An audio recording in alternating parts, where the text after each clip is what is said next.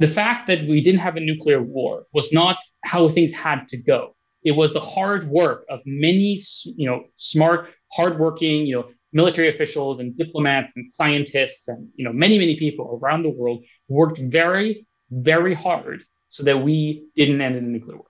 And but it didn't have to go that way. We got lucky.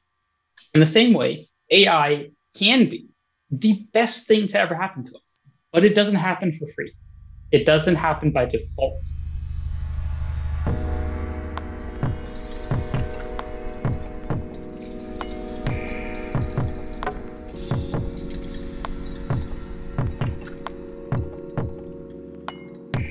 Hello, everyone. My name is Steven Parton, and you're listening to the Feedback Loop by Singularity.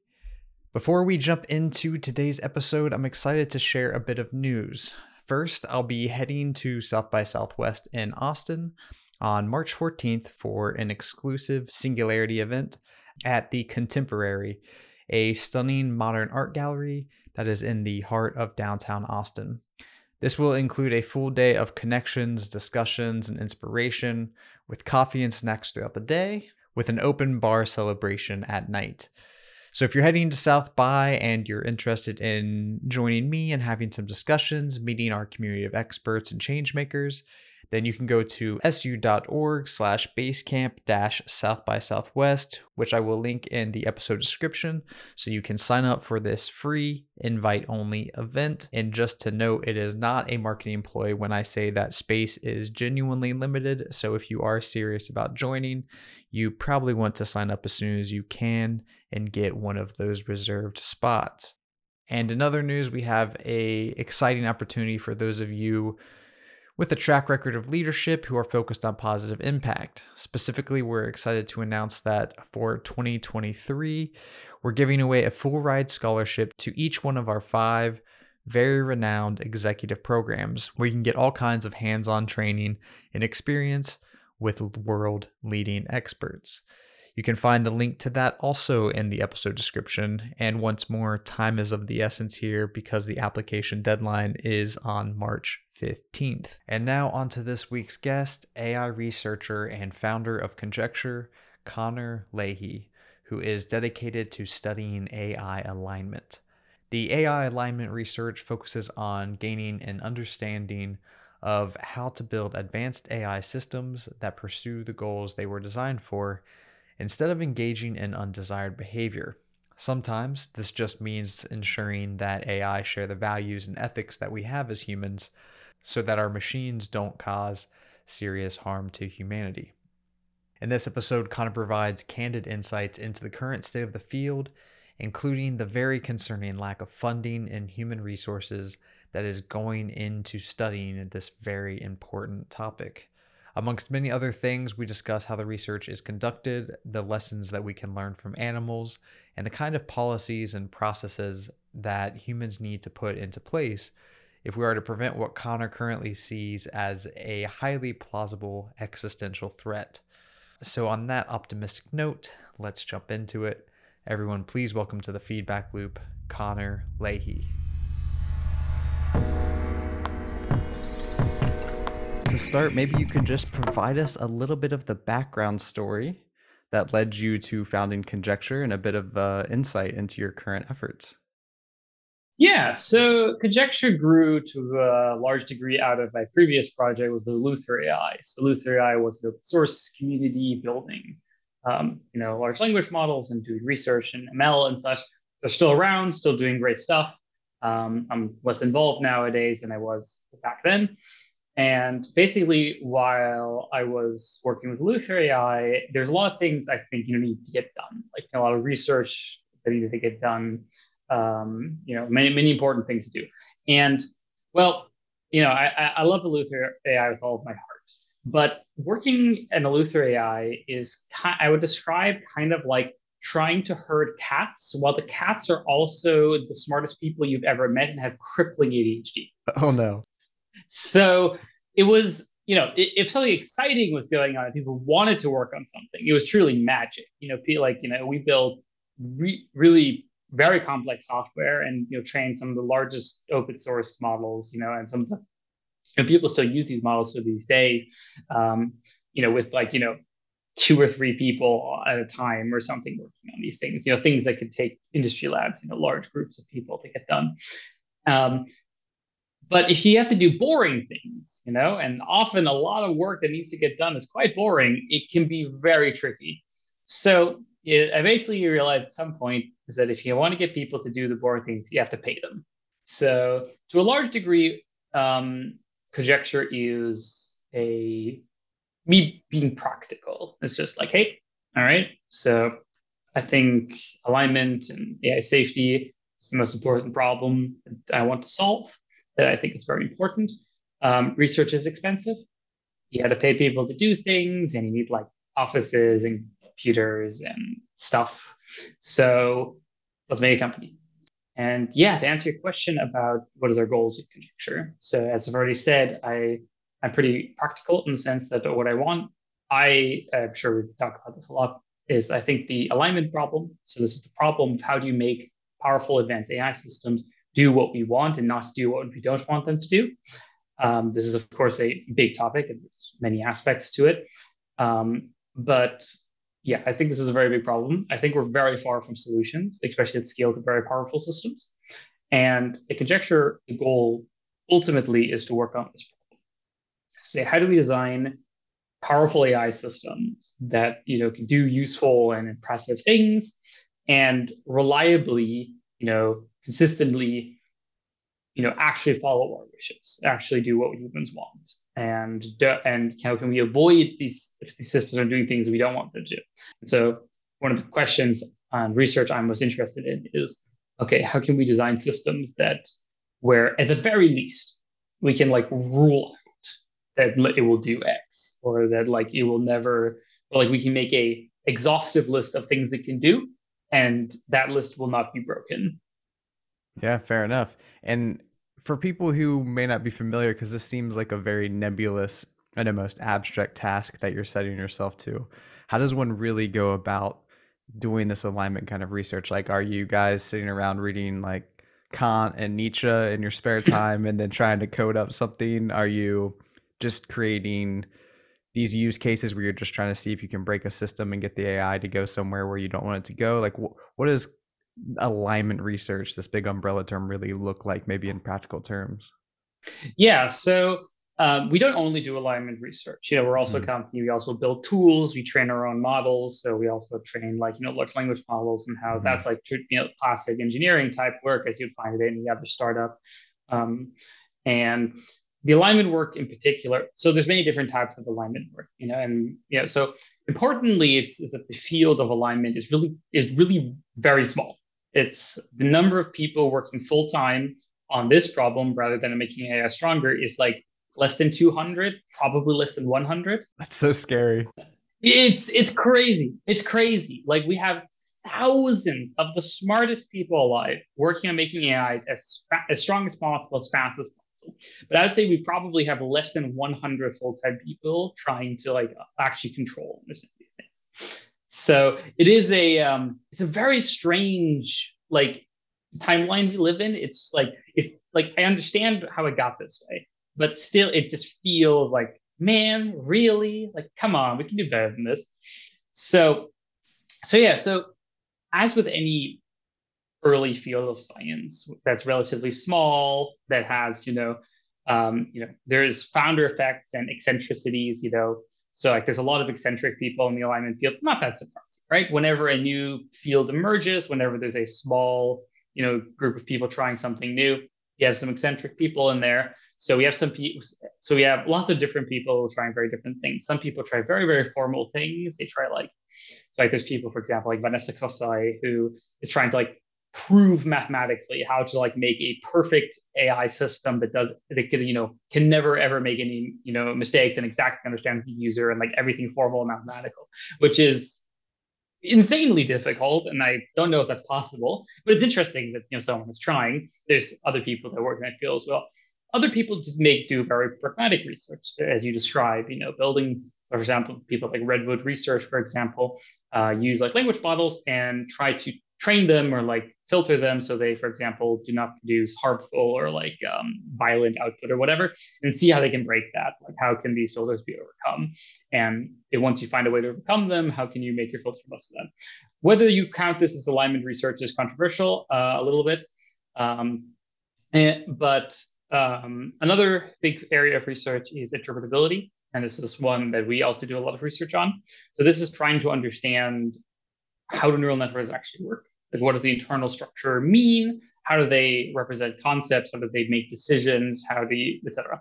So this is something I'm very interested in and we're very interested in conjecture. Not the only thing we're interested in, but it's one of the main areas of research that we're interested in is we look at uh, neural networks, which you know you can imagine as these massive tables of numbers that all get like multiplied and added to each other, and then you get some output. And there is a lot of structure to these numbers, but it still is like a billion of numbers just kind of, you know, there, you know, so there's a lot of structure, but it's not easily understood structure. It's not like a computer program written by a human. It's way more like a computer program written by like alien, an alien, or by like evolution. It's kind of you look like DNA. You know, if you look at like DNA in a in an, in an organism, there's lots of structure there. Like there's lots of things you can figure out, and or like proteins and stuff. Like there's lots of structure. There is there is sense in the madness, but it's still madness. It's still very very complex system. It's not meant to be easily understood.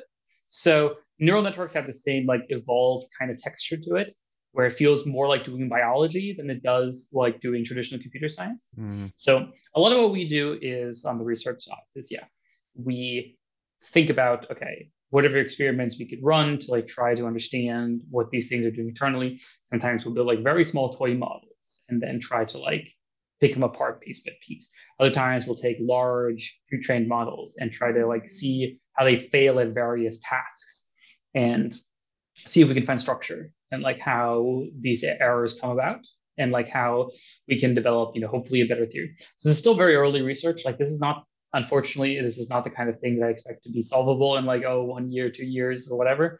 This is a massive undertaking. It's basically developing a new branch of science in a sense, or like, um, so the way I see things going in a good world, you know, where we actually solve this problem, we actually make, you know, great progress here and such is basically we need to develop a, a science of intelligence. Mm. So like there's like a little bit of this, you know, there's a little bit of theory about neural networks. Yes. And there's still like, you know, VC learning theory and like there's a little bit about like, you know, you know, Bayesian optimality and like Bayesian statistics and stuff like this. There is a little bit of theory, but most of this doesn't really apply to like the kind of stuff we actually care about.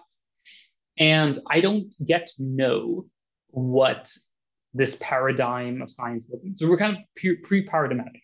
We're in this funny world where our engineering is far ahead of our theory. This is not untypical. Like steam engines were developed before we developed thermodynamics, you know, just by people tinkering and trying things out. They found you know, ways of building very good steam engines at the time.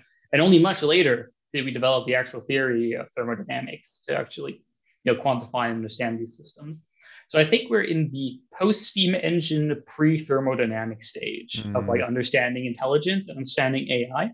I expect that if we have enough time, pre singularity, you know, um, to do a lot more research on these kind of systems. I expect us to develop therm- the thermodynamics of AI, whatever that looks like. I don't, I don't think it would look like thermodynamics. It would probably look very different. And then using that, I think we would be able to build bounded and corrigible and safe and powerful systems that you know you know we build steam boilers that don't explode you know and we don't have to you know when steam boilers were first invented they worked but they were very dangerous like they would explode all the time and kill like 20 people like these were very dangerous machines. And i uh, we're you know luckily our ais do not currently kill people. Right. currently, currently. you know knock on wood knock on wood you know that that that stays that way for a while. But it's not unreasonable to believe that uh, uh, as these systems become more powerful, they will become more dangerous by default unless we have the appropriate safety measures. It's like steam boilers, you know, suddenly we have temperatures and pressures and like, you know, that didn't exist previously. Like these weren't things people were used to dealing with. Like the pressure that exists inside of a steam boiler was not something that really existed in nature before then. It wasn't like it's a thing humans were used to dealing with, or that we evolved, you know, you know steam proof scales because in nature we were like resistant and kind of this was a novel situation we're encountering a novel form of you know environment a novel form of danger that you know we eventually did overcome and we now you know steam boilers are very very safe we now know how to build very very safe steam boilers but it took a lot of time and a lot of exploded boilers and that might be very problematic if the boiler in question is something a bit more powerful than that to to that end, are we coming across, or do you think we will come across new units of measurement, like new telltales that we can use to kind of figure out what's happening inside these systems? I think so. I, I think a a truly good theory of intelligence should be able to put, you know, bacteria, plants, ants, dogs, humans, and GPT-3 on the same scale. Like these should all be, it should be possible to put all of these on a objective, you know, not observer dependent, uh, you know, reasonable scale where everyone agrees, okay, this is a reasonable measurement scale of some kind. I have no idea what the scale would look like. I don't know what the units would be. I don't know how you would construct this, but I expect, you know, if aliens from outer space at, you know, 2000 years advanced came down and they handed us the textbook for their science of AI, it would include something like this. Like it would be like oh you know ai is just a special case of an intelligence system. You also have like you know humans and you know e. coli and whatever you know they're all optimizers and there would be some kind of universal theory but we're obviously far from that well to that end? Are, are you looking to other animals other organisms um I, I guess other forms of consciousness and, and intelligence to derive these models? Like can a bat or a rat or a primate or any of these uh, you know forms that exist in the world are they helping you inform this research at all? So for the research we know so we do pure computer science kind of engineering experimental research you know of course you know philosophically or inspirationally i think is important so like I I think actually understanding like I think every AI researcher should read at least like one book about animal intelligence. If I can recommend one of them, I really like the book "Are We Smart Enough to Know How Smart Animals Are" by Frans de Waal. It's a very good book. All of Frans de Waal's books are very good, and I think one of my favorite genres of like my favorite genres of like um, philosophy professor, like you know, strawman philosophy professor, are the kinds uh, or like philosophy of mind and like claim all these things about intelligence or about humans or whatever that could be completely disproven if they meet exactly one animal and just interact with an animal and saw like how many of these traits that they think are unique to humans animals have as well. Like you know chimps obviously have theory of mind like crows you know can obviously use tools. Like there's a lot of things. I basically think that a lot of intelligence is quite universal or quite simple in a sense like like I expect that not all, but most of human intelligence already existed in like some of the first vertebrates. It was just very small, you know, the same way that, you know, a, you know, tiny neural network from 20 years ago has most of the components of GPT-3. Not all of them. There's there's still several important things missing, but there's still a lot of core insights in like, you know, and a small, you know, feed, feed forward neural network and backprop that already like does contain a lot. So I particularly like um, to think uh, about chimps and especially chimps versus humans because it's pretty uncontroversial. Chimps are very close to humans in many many ways. Like you can see our brains are larger, you know, more parameters, you know, but most of the structure is the same. Like it's very very simple. Sure, there's some tweaks, different hormones, and like, you know, you have a bit more of those cells, that's whatever. But structure is almost identical. Yet humans go to the moon and chimps don't. So there is some difference. And I don't think so. I think this difference is quite small. Like I think it exists. Like there's obviously a difference between humans and chimps. But I think this difference in like, you know, space of algorithms, space of design space is like very small. And I think this is not super controversial to think. And I use this as a nice intuition pump when thinking about uh, AI. So like, you know, sure, maybe our current AI systems are like pretty silly and pretty stupid. And, you know, they, they hallucinate stuff and they make mistakes and, you know, they can't really take actions and stuff. But I think intelligence is not linear. Like, it's not like you add one unit of effort and you get like one unit back. There are discontinuous returns. in that you know humans are probably not more than like you know three times more intelligent than chimps. Our brain's are about three times as big, right? You know, so we're maybe like three times as smart, which is pretty smart. But three chimps can't outthink a human. You know, three chimps can't go to. If we had three times as many chimps as humans, they don't go to the moon. Something. So a very small algorithmic change and relatively small change in parameters can vastly change the resultant optimization pressure that can be employed in reality. So, you know, the difference between like, you know, GPT-2 and GPT-3 is like a factor of 10. So, you know, and, you know, maybe that's fine, but, and, you know, it just gets like better by a certain degree. But, you know, the difference between chimps and humans is about a factor of three. Yeah, I have you has there been any work that you know of that has tried to maybe capture some of the evolutionary ideas around what unlocked that intelligence? Specifically, I'm thinking of conversations around things like dual inheritance theory, which is like our our culture was a big driving force and a lot of what makes our species so intelligent is the fact that we cooperate, that we talk to one another. Is there any work that you know of where we're having some of these like adversarial or maybe cooperative interactions taking place between AIs and seeing if maybe giving them value systems or hierarchies or like social dynamics that we can compel them to behave in certain ways? There is work on this, but um, you know, uh, and I, I, might call out in particular some of the shard theory work done by like Alex Turner and such as like as work that I think is wrong and I think does not work, but I think it's interesting. So, uh, you know, uh, shout out to Alex and Quintin for doing that work, even so I don't think it will work at all. I think it's worth trying. You know, it's interesting. Um, so there's several aspects. There's the aspects of like, okay, where does intelligence come from? How does it relate to like, like what are the features that made humans intelligent? And then there's the other question of human values. Like, where do human values come from? What does cooperative mean? Like, you know, and I think these are quite. It's important actually to separate these. So one of the core things with alignment, which I think is very important, is that values and intelligence are separate.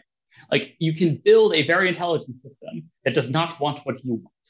It can want whatever it wants, you know?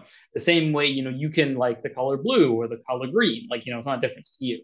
Like the same, but even more extremely so, especially the software system, right? You know, humans, we all agree on like, you know, some things, you know like we kind of want to like not be in pain you know we kind of want to things to be like nice you know most of us except like some psychopaths you know want other people to be happy and such so like you know we have like some things that we can agree on but like the software system i mean you can want anything you know you just like type in the code you know okay this system wants to collect rocks and then that's just what it's going to do like why not you know it's just it's just a piece of code ultimately so uh, so this is called the orthogonality thesis. Is the kind of any system, I guess, just because a system becomes smart doesn't mean it will have converge in any set of values. Like it's not it will suddenly become a Nietzschean Übermensch and like you know, or like you know, see that Kant was actually correct or Christianity is the one true religion or anything like that. No, why would it? You know, it's it'll just do whatever it wants.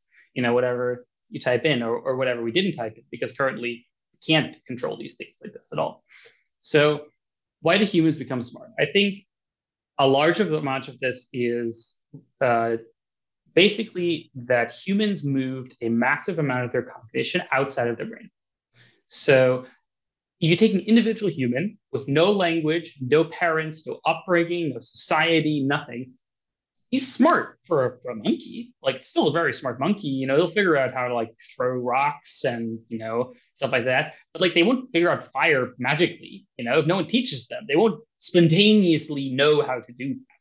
You know, they won't spontaneously, you know, learn many things per se. They won't know which, you know, um, many traditional cultures, you know, have incredible knowledge of like plants and animals, and they'll know what you can eat and what you can't. But that was all found out the hard way at some point. You know, someone ate the mushroom and got sick from it. And then they told the others. Right? So, in a sense, I think the adaptation, if I had to pick one adaptation, so to speak, that makes humans human, is that we have memes. This is in the in the Richard Dawkins sense. We have memetic pieces of information, same we have genetic pieces of information. And I think most of human evolution nowadays happens through memes, not through genes. So if I met like, you know, my Paleolithic ancestor, you know, we're not genetically that different. You know, sure they'll you know, probably be like hairier and bigger than me, maybe or whatever, but like mostly we're we not that different. But then memetically we would be vastly different. You know, my like if I did logic tasks with it, more like you know linguistic tasks or something, this would be something that my ancestor would do very very poorly on compared to me. And you know, I you know I know many facts and I know have many algorithms in my head that I didn't come up with. You know, I can't come up with all computer science by myself. I'm not that smart, but other people can. I can learn it. So I can. So I I know more about computer science than Alan Turing. It's not because I'm smarter than Alan Turing. I don't think I am but it I it was other smart people pre-digested this and it was passed down to me. So humans moved from a genetic evolutionary uh, you know mechanism to a memetic kind of evolution, but we're kind of in between because we're still ultimately biological creatures. You know, we still have genes. It's still important. You know, and you know if you get bonked on the head really hard, then all those memes aren't going to help you. You know, you're still screwed. So we're still biological creatures, but we're like the in between stage. We're the in between between biological and memetic. And so an AI is a purely memetic creature. So this is this is the next step in a sense, is that we're going from the biological to the intermediate to the purely memetic. Like even the AI body or brain, quote unquote, is itself just code, just memes. It's it's just information. It's completely abstracted away from any kind of biological, you know, uh, happenstance. So this is also why I expect AI systems to evolve faster than humans, much, much, much faster. It will just like because like with humans, you know, if you want to tweak anything about the hardware, you have to wait at least a generation, if not many generations. But it's much simpler with an AI system. You just run the new thing, just train on some different data. You can just change its architecture. Lots of things you can do here. Yeah. Well, you mentioned in the beginning of that about the disconnect between values and intelligence. Um, and I forget what your example was, but you know, basically an arbitrary goal and and one kind of cliche question, but I think one worth asking is is the paperclip scenario one that you think is realistic that an AI might, you know, try to break apart all the atoms in the universe to make paperclips if we tell it that's what it wants to do? Like, do you think that that is a, a realistic apocalypse worth being afraid of? So there's several versions of the paperclip maximizer story. I'm going to tell you the version that I like. So there's a version of the story that I I think is better, which is um, in so in the original story, it's like you have a paperclip factory, you tell it to like build paperclips and like destroys everything. I, I, I want to put that one aside for a moment and instead tell a different version of the story. In this other version of the story, we have some kind of AI. We build some AGI system. Let's say we're, you know, we're one of the we're the richest billionaire in the world. We hire all the best AI researchers in the world. We buy, the biggest computer in the world. We stick them all in a room, and we're like, all right, build me an AI that makes me the most money possible. And they're like, all right, let's let's see what we can do. Throw a bunch of stuff together. You know, someone's you know high on Diet Coke and Red Bull. You know, late at night figures out some clever algorithm trick or whatever. You know, it's probably not going to be one discrete event, but like, you know, we figure out some new algorithms. We have this big computer, train a bunch of data stuff on it. We, you know, leave it running over holidays or whatever, and then we come back to some system that, um, you know, so we gave it some goal, and how, but we have to like actually cash that out. What does it mean to give something a goal? Currently, we actually don't know how to do this. So currently, for example, with systems like ChatGPT, the way we, you know, for example, OpenAI doesn't want ChatGPT to, to insult their users. Reasonable thing they would want it not to do. Still, as everyone I think probably knows by now, there are prompts you can give ChatGPT that will make it insult the user or you know say politically incorrect things or whatever. Um, so the way these systems were trained is using a method called RLHF, or reinforcement learning from human feedback. So what you could do is, is you give the model, so this is not exactly correct, but it's close enough. Basically, you give the model a bunch of, you, you show it a bunch of text and you know various outputs for questions or whatever, and you have humans label them thumbs up and thumbs down. And then you train the model to be more likely to output thumbs up stuff and less likely to output thumbs down stuff. It's not exactly, but like close enough. So, you know, this is yeah, it's pretty useful. Like this, like ChatGPT is pretty great. You know, it's a pretty cool model. It's pretty useful. It's mostly very polite. You know, almost to a fault. Um, pretty good. But I'm sure you could tell that, like, well, this isn't really us exactly writing a goal so much as vaguely gesturing towards one. You know, so we might have um, a system that you know we are training in this regard, and we are we, you know, there's all kinds of correlations exist in this data. Like it's not like we're like writing down in code, here's what humans want. It's more like here's yeah, some stuff humans like and they don't like this stuff, sort of. But the model can interpret this in any way. For example, an experiment we did with uh, conjecture with an earlier version of, the, uh, of GPT models is we found if you asked one version of the model for a random number, it would give you a pretty random distribution of numbers. But if you asked it for a uh, but if you ask an instruct fine-tuned version of the model for a random number, it would almost always give you one or two numbers. So, you know, I don't think they intentionally tried to make the model, you know, prefer these numbers. I think it was probably just, you know, somewhere in the training data, these numbers were happened to be some more of them, or they got a bit more thumbs up or whatever. So now the model thought to itself, well, these are my favorite numbers now. You know, those got thumbs up before, so these are now my favorite numbers. So if anyone asks me for numbers, I want these ones. So I, am telling you these these examples because it's kind of important to get the, the feeling that it's not like someone sitting down a console and being like, your goal is to maximize shareholder value or to be nice to users. It's way more vague and kind of like messy.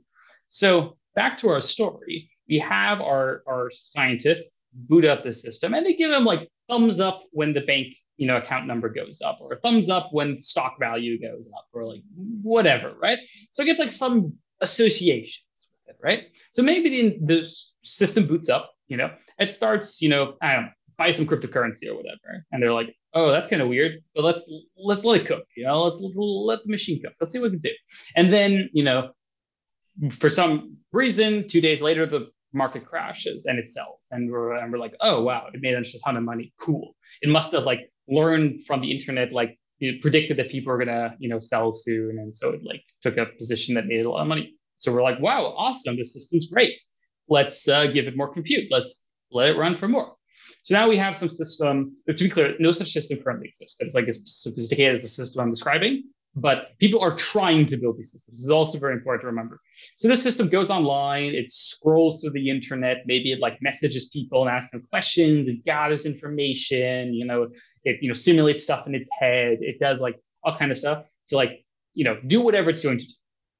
And so at first, maybe this is great. You know, it starts, you know, it trades cryptocurrencies or stocks or whatever. But then eventually we, we notice like, oh shit, it's messaging people threatening stuff on Twitter, telling them to send it Bitcoin. Otherwise it's gonna like, you know, murder them or something. Well, that's no good. Why did it do that? We didn't want it to do that.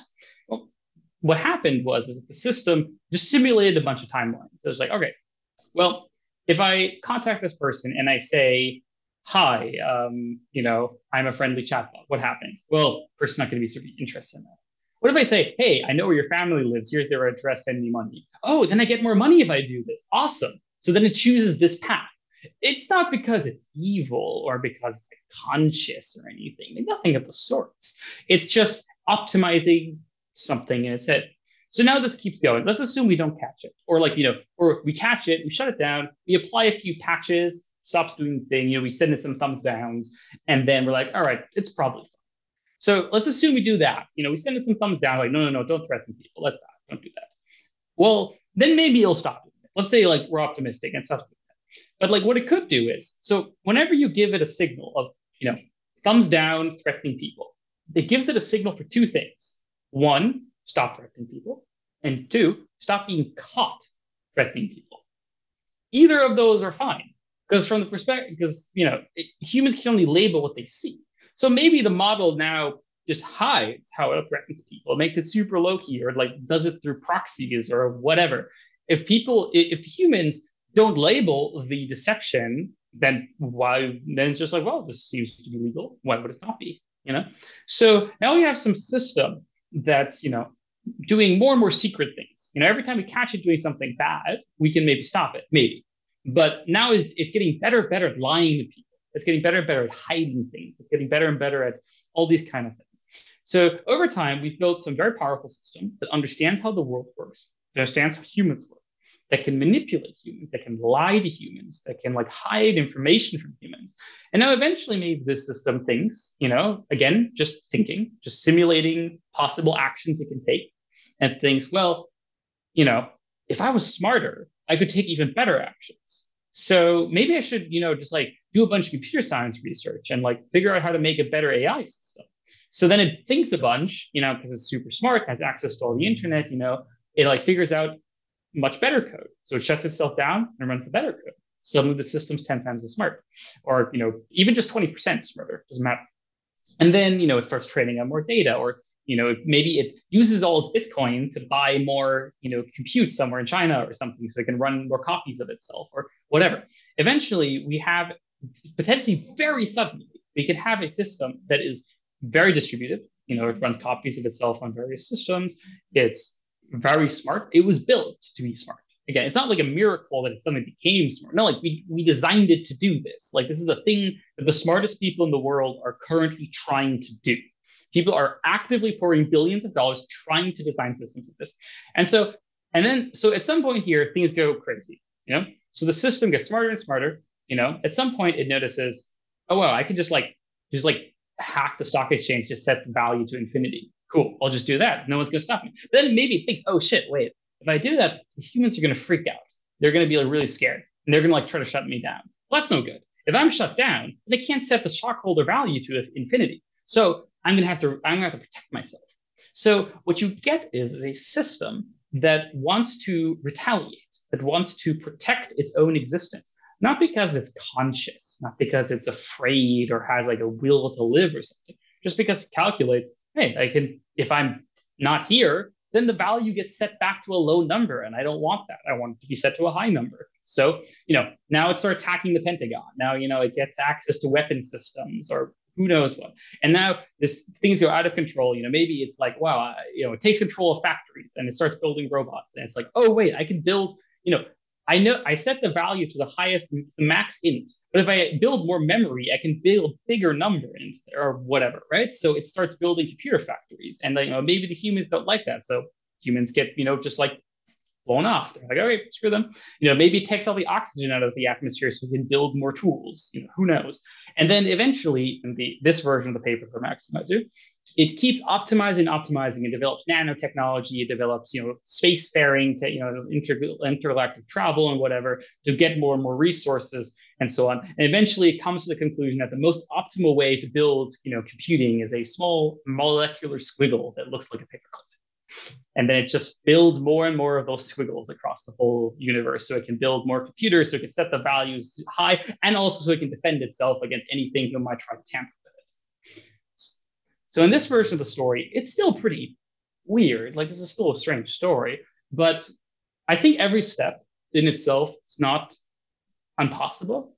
Like, like this is a thing that the smartest people alive today, and you know, some of the deepest pockets and the biggest companies are actively pushing towards building systems that have capabilities like this. And if we don't aren't able to control them, and we set them, you know, some vague goals, kind of like pointing in some vague direction, well, who knows what they'll do.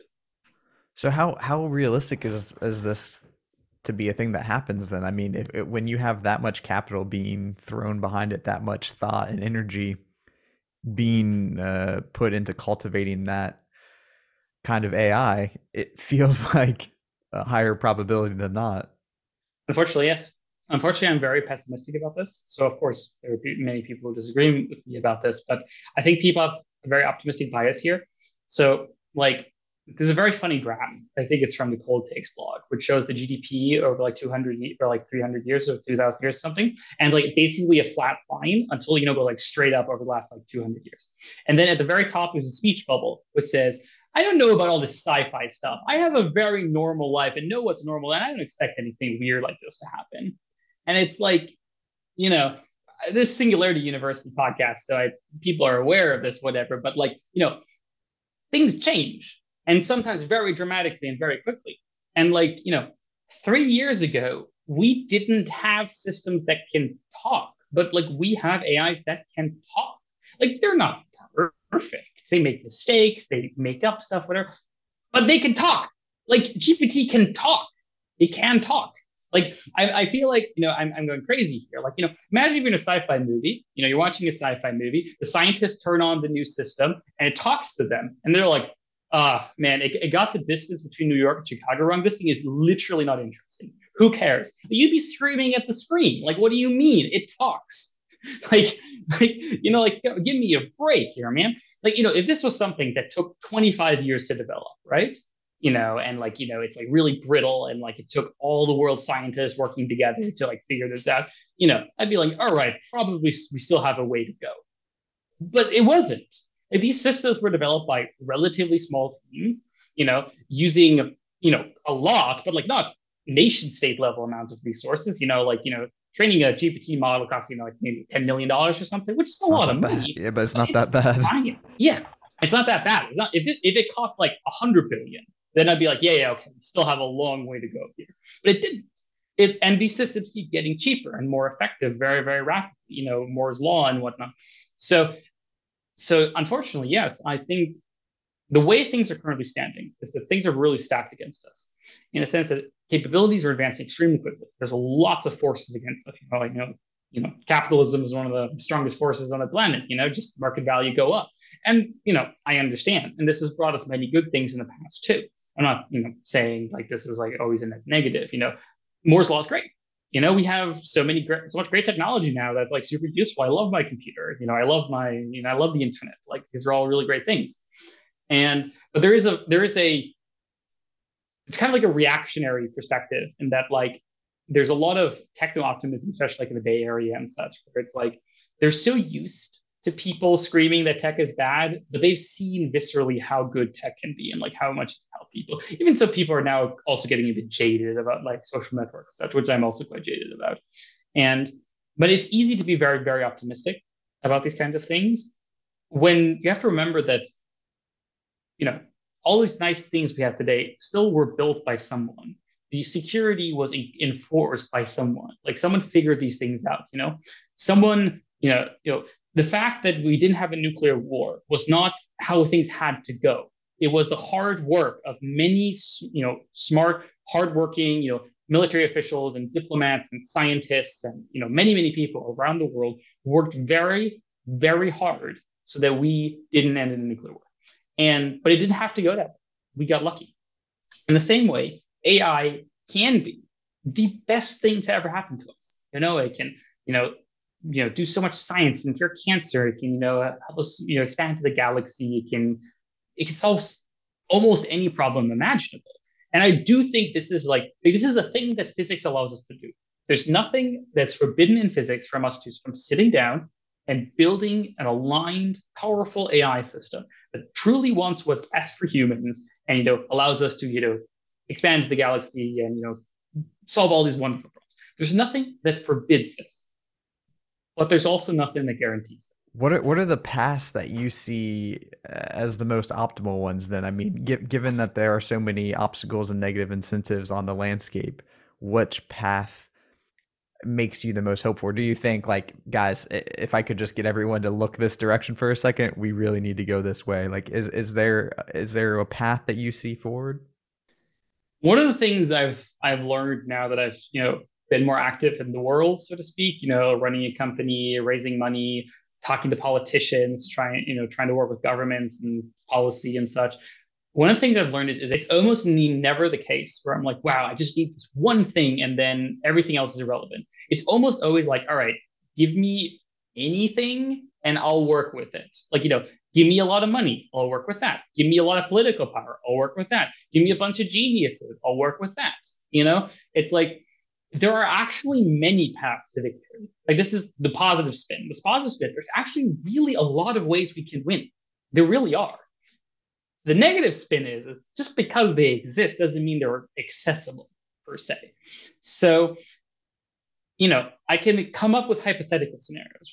Well, you know, all of our politicians could just all look at AI and suddenly become hyper rational and be like, oh, well, this is a problem. We should all be, we should all like, you know, do no more military stuff. You know, China, US, Russia, everyone shakes hands. Like, okay, no more military AI. Let's. That's, but that's never going to happen. Never going to happen, right? Like, you know, like to be like, there's nothing physical preventing this. Like, this is a thing that physics allows to happen but it's never going to happen. Like, yeah, game on. theory like, and negative incentives. exactly. So yeah. like I could I could talk about like all kinds of things where I'm like, well, okay, if I was, you know, God Emperor of the world, then sure, you know, we could do a lot of things. And if humans were more rational and if we were kinder to each other, uh, there's lots of things we could do.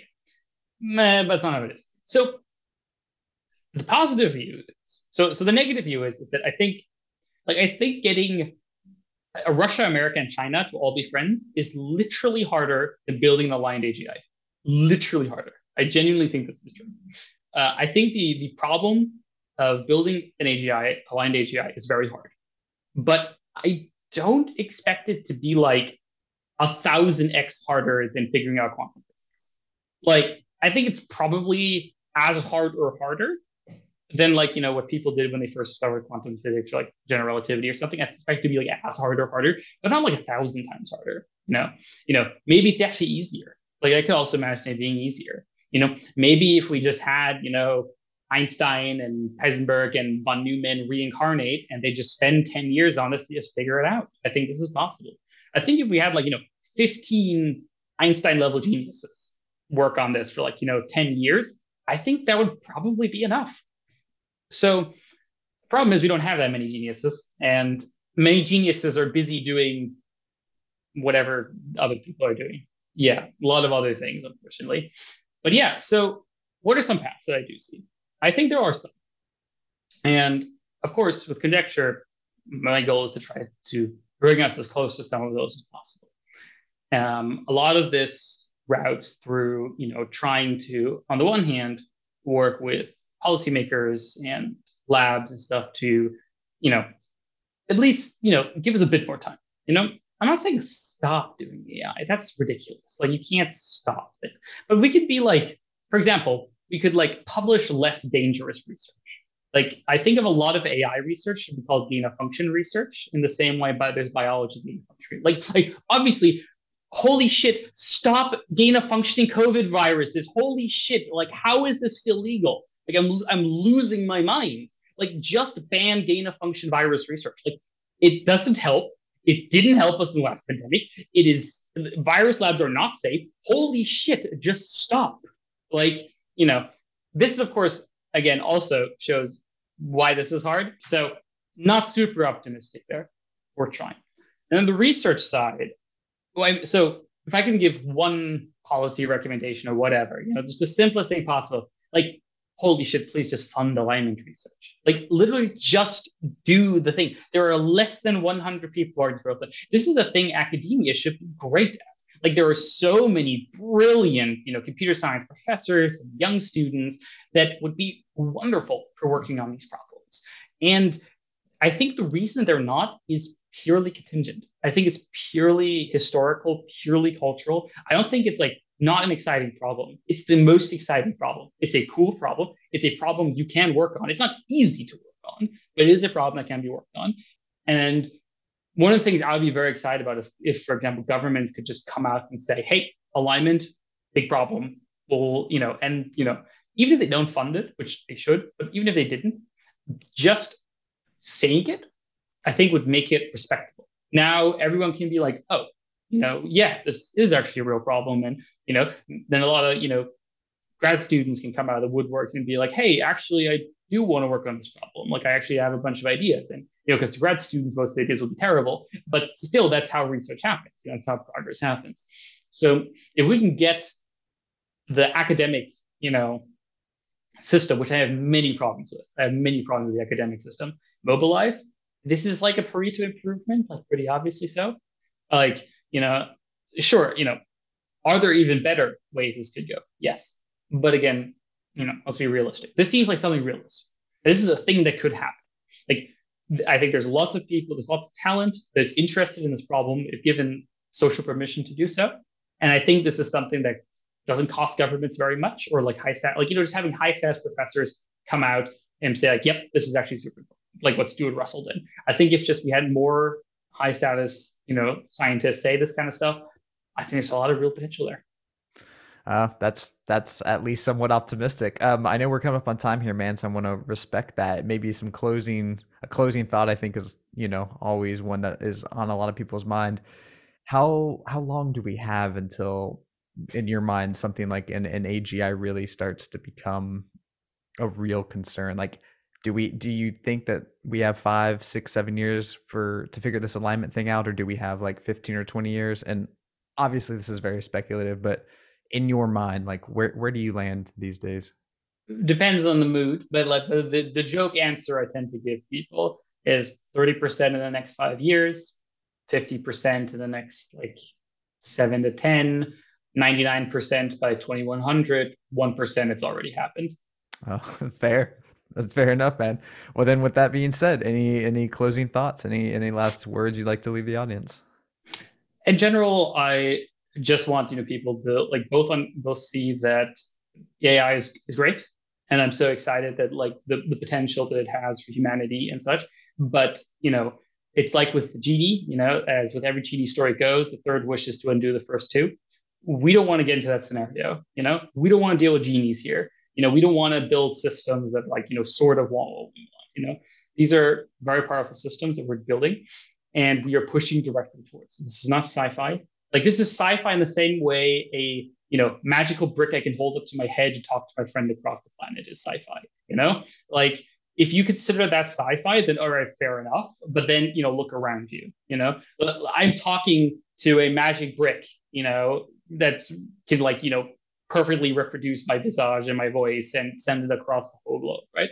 Like we live in sci-fi. Like this is not like you know we live in a strange world. We live in a strange timeline, and you know, technology is crazy, and it's going to get more crazy. Like this is not a weird thing. I want people to think of this as just like a natural thing. I want people when they're exposed to the alignment to be like, oh yeah, of course.